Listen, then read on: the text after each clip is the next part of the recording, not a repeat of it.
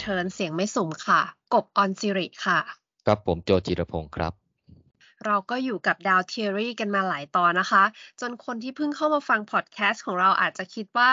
เจ้า Low Risk High Return Podcast เนี่ย เป็นพอดแคสต์สอนการเล่นหุ้น ซึ่งจริง ๆ เราไม่ใช่นะคะ แต่ว่าที่เราหยิบเอาเรื่องราวเกี่ยวกับการวิเคราะห์หุ้นมาเล่าให้ฟังเนี่ย เพราะว่าเรื่องนี้เนี่ยเป็นส่วนหนึ่งในการช่วยบริหารจัดการความเสี่ยงในการลงทุนค่ะ พูดง่าย ๆ ก็คือเราอยากจะเพิ่มโอกาสในการลงทุนให้ได้กำไร แล้วก็ลดความเสี่ยงจากการขาดทุนนั่นเองนะคะ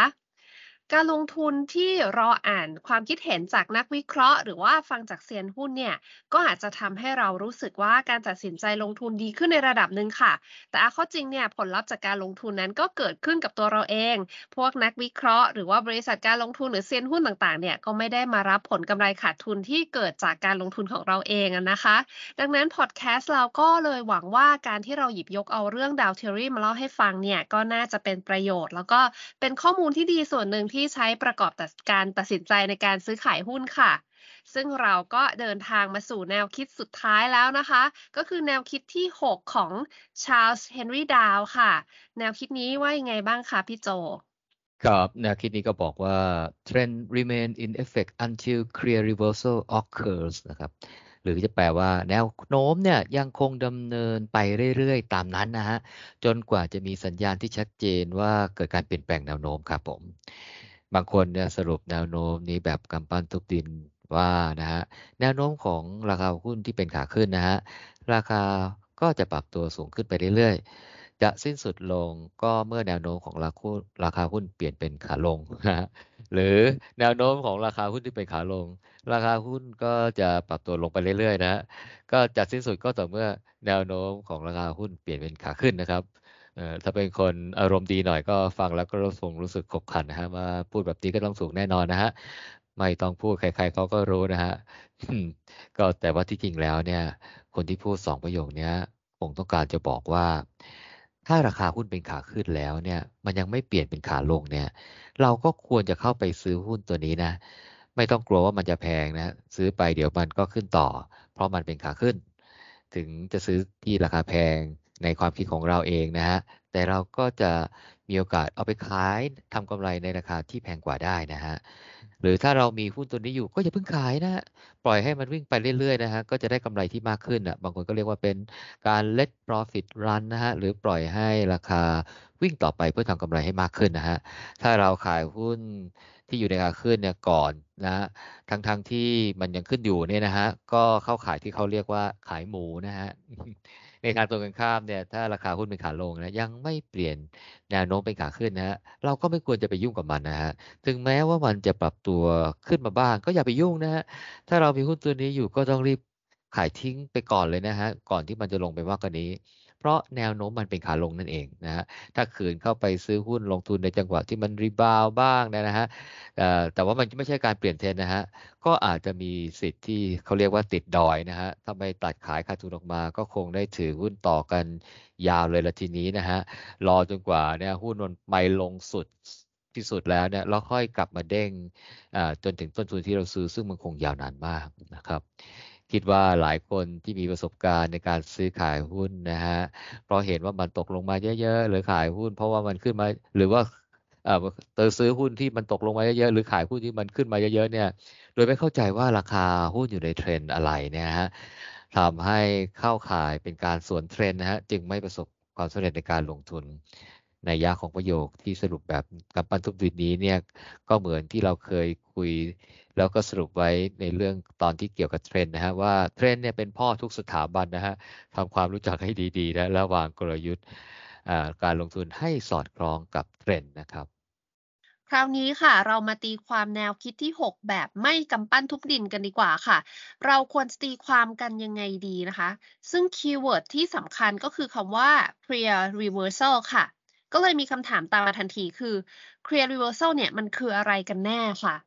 เท่าที่รวบรวบรวมการตีความเนี่ยจะพบว่าส่วนใหญ่เนี่ยให้น้ำหนักกับการเปลี่ยนเทรนนะคะ จากลักษณะการเคลื่อนไหวของราคา โดยตีความว่า reversal signal ก็คือการเปลี่ยนรูปแบบการเคลื่อนไหวจาก up trend ไปเป็น down trend หรือว่าการเปลี่ยนจาก down trend ไปเป็น up trend นั่นเองค่ะ ยังจำได้ไหมคะว่ารูปแบบการเคลื่อนไหวแบบ up trend เนี้ยก็มีลักษณะเป็นรูปคลื่นที่ขึ้นขึ้นลงลงไปเรื่อยๆนะคะ โดยการเคลื่อนไหวนั้นเนี่ยก็จะมีการสร้างจุดสูงสุดใหม่ที่สูงขึ้นกว่าจุดจุดสูงสุดเดิมนะคะ หรือแล้วก็มีการสร้างจุดต่ำสุดใหม่ที่สูงขึ้นกว่าจุดต่ำสุดในลูกเอ่อจุดต่ำสุดเดิมในลูกคลื่นลูกใหม่ หรือที่เรียกว่าเกิด higher high แล้วก็ higher low ค่ะ ถ้าลูกคลื่นลูกใหม่ๆ เนี่ย ราคายังคงเกิด higher high แล้วก็ higher low ไปเรื่อยๆ ก็แสดงว่า up trend เนี่ยยังคงดำเนินต่อไปนะคะ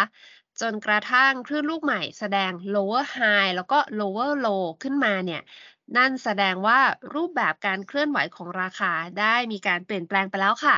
ตรงนี้แหละที่ถือว่าเป็น reversal signal ของแนวโน้มขาขึ้น ที่เรียกว่า bearish signal นะคะ ในทางตรงข้ามค่ะ รูปแบบการเคลื่อนไหวแบบดาวเทรนนั้นเนี่ย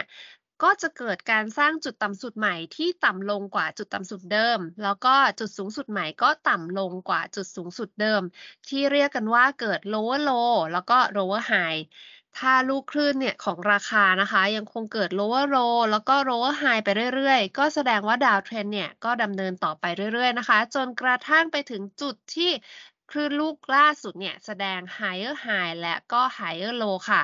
นั่นแสดงว่ารูปแบบการเคลื่อนไหวได้เปลี่ยนแปลงไปแล้วนะคะ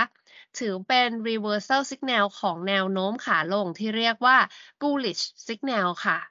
กับคำถามที่เกิดต่อมาว่าเราจะแน่ใจได้อย่างไรนะฮะว่า reversal signal ที่เกิดขึ้นเนี้ยเป็นของจริงนะฮะไม่ใช่ signal หลอกลวงนะฮะก็ก็มีการให้ guideline มาว่า ถ้าราคาหุ้นเปลี่ยนจาก up trend ไปเป็น down trend นะครับ ราคาหุ้นเนี่ยจะต้องตกลงต่ำกว่า 20%ของจุดที่เคยขึ้นไปสูงสุดนะเช่น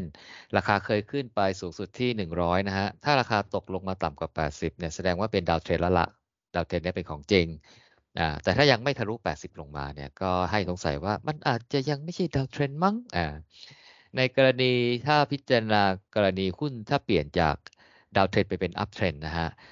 ก็เป็นไปในแนวทางคล้ายๆกันนะคือว่าราคาหุ้นจะต้องสูงขึ้น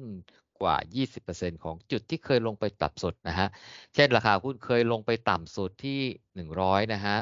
แล้วก็พอมันเกิดลุกขึ้นใหม่ๆ แล้วราคาเกิดทะลุขึ้นไป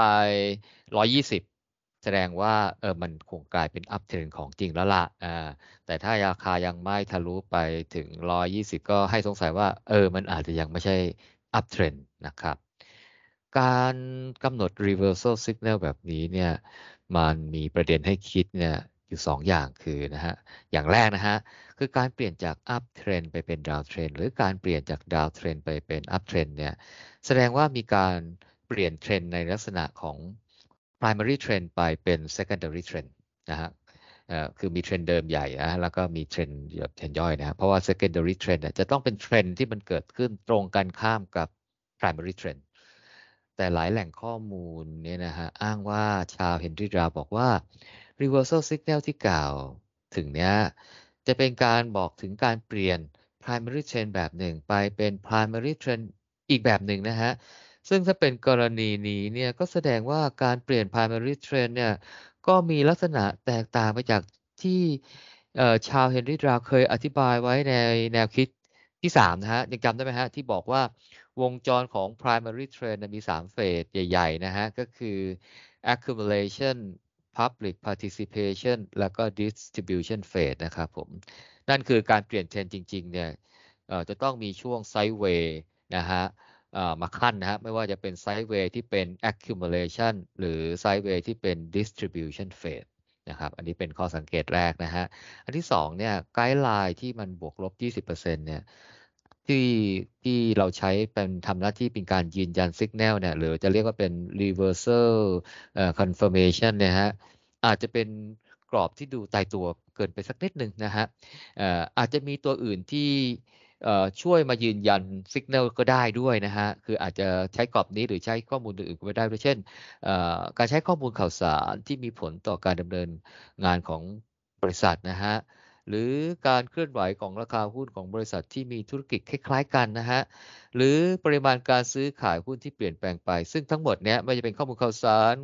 การเคลื่อนไหวของหุ้นที่คล้ายกัน หรือว่าปริมาณการซื้อขายเนี่ยมันสอดคล้องกับแนวคิดข้ออื่นๆของชาว ของดาวเชียรี่นะครับผมถ้าสรุปให้ให้หมายว่า reversal signal เนี่ยเป็นการเปลี่ยนแปลงรูปแบบการเคลื่อนไหวของการทำจุดสูงสุดใหม่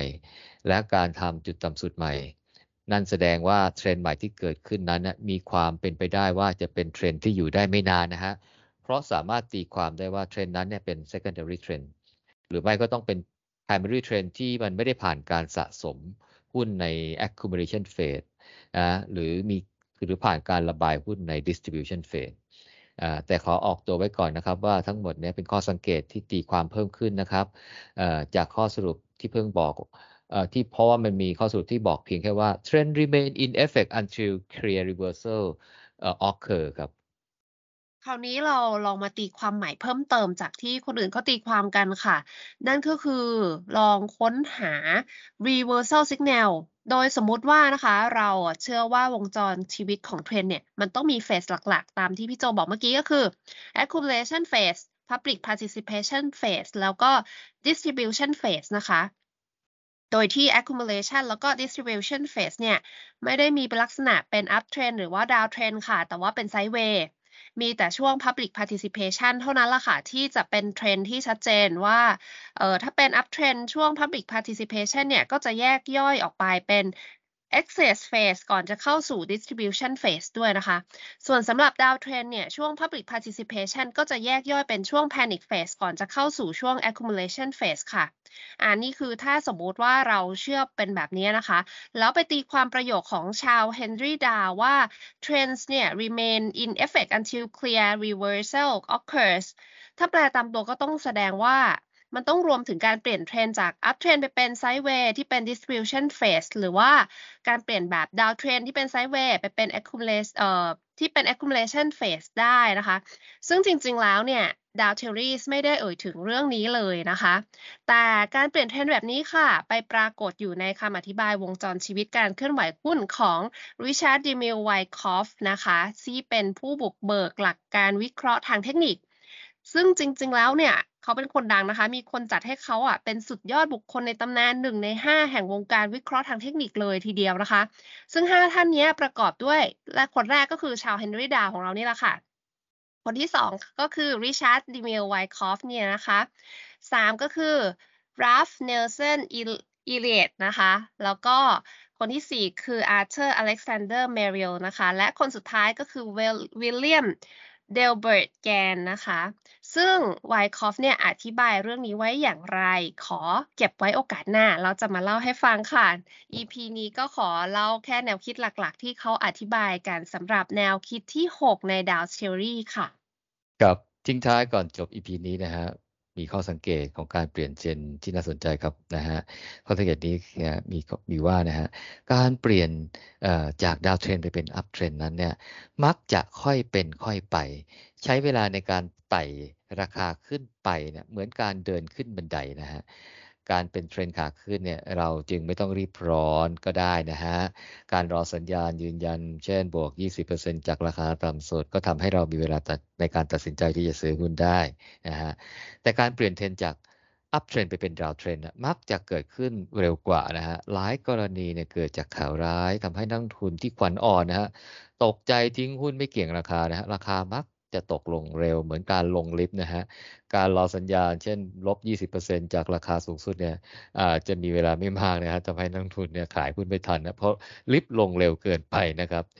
แต่ทุกอย่างก็มีความไม่แน่นอนนะฮะ การหาข้อมูลเพิ่มเติม การให้ความสำคัญกับปัจจัยพื้นฐาน การติดตามข้อมูลข่าวสาร ประกอบกับการความเข้าใจของธุรกิจของบริษัทที่เราเข้าไปซื้อหุ้นเนี่ย ก็จะช่วยทำให้ การตัดสินใจของเราดีขึ้น รวดเร็วขึ้น พึ่งพาสัญญาณบวกลบ 20%หรือ indicator ทางเทคนิคทางเทคนิคอื่นๆ น้อยลงนะฮะ โอกาสในการทำกำไรก็มีมากขึ้น และแน่นอนความเสี่ยงในการขาดทุนก็ลดลงนะครับผมสำหรับ EP นี้คงประมาณนี้ครับ ขอบคุณครับ สวัสดีครับ สวัสดีค่ะ